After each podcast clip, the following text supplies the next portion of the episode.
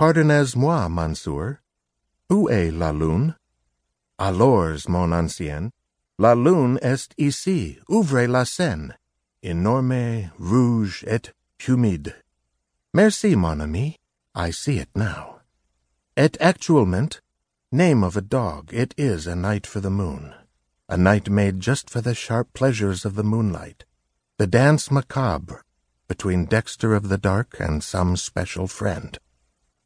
But merde alors, the moon is over La Seine? Dexter is in Paris. Quelle tragédie! The dance is not possible.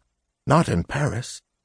Here there is no way to find the special friend, no sheltering Miami night, no gentle welcoming ocean waters for the leftovers. Here there is only the taxis, the tourists, and that huge and lonely moon. And Rita, of course. Rita everywhere, fumbling with her phrase book and folding and unfolding dozens of maps and guidebooks and pamphlets, all promising perfect happiness and, miraculously, delivering it. To her. Only to her. Because her newly wedded Parisian bliss is strictly a solo act, and her newly acquired husband, former high priest of lunar levity, Dexter the drastically deferred, can only marvel at the moon and hold tightly to the impatiently twitching dark passenger, and hope that all this happy insanity will end soon and send us back to the well-ordered normal life of catching and carving the other monsters.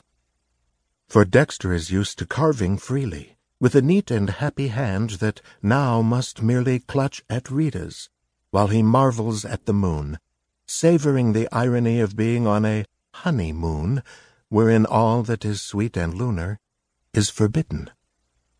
And so, Paris.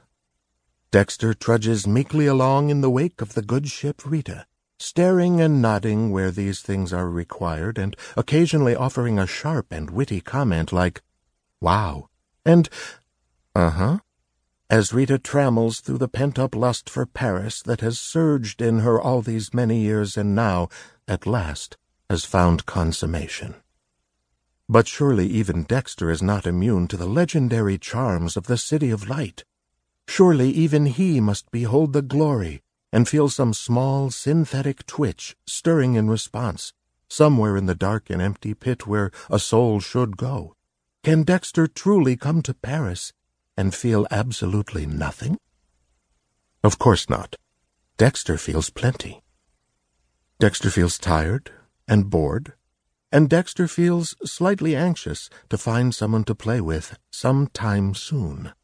The sooner the better, to be perfectly honest, since for some reason being married seems to sharpen the appetites somewhat.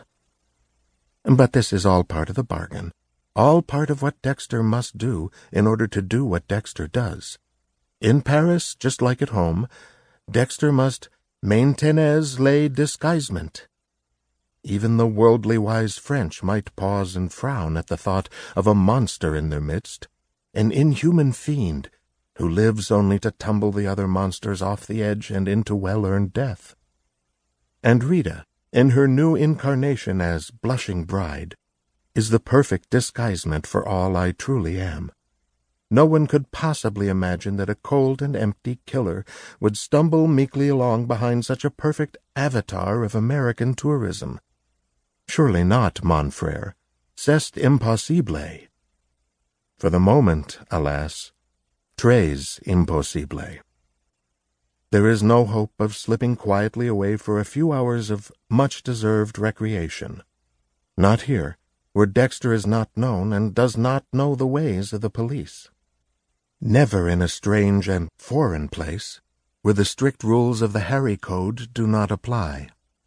Harry was a Miami cop, and in Miami all that he spake was just as he ordained it to be. But Harry spake no French, and so the risk is far too high here, no matter how strongly the pulse of darkness may throb in the shadowy back seat.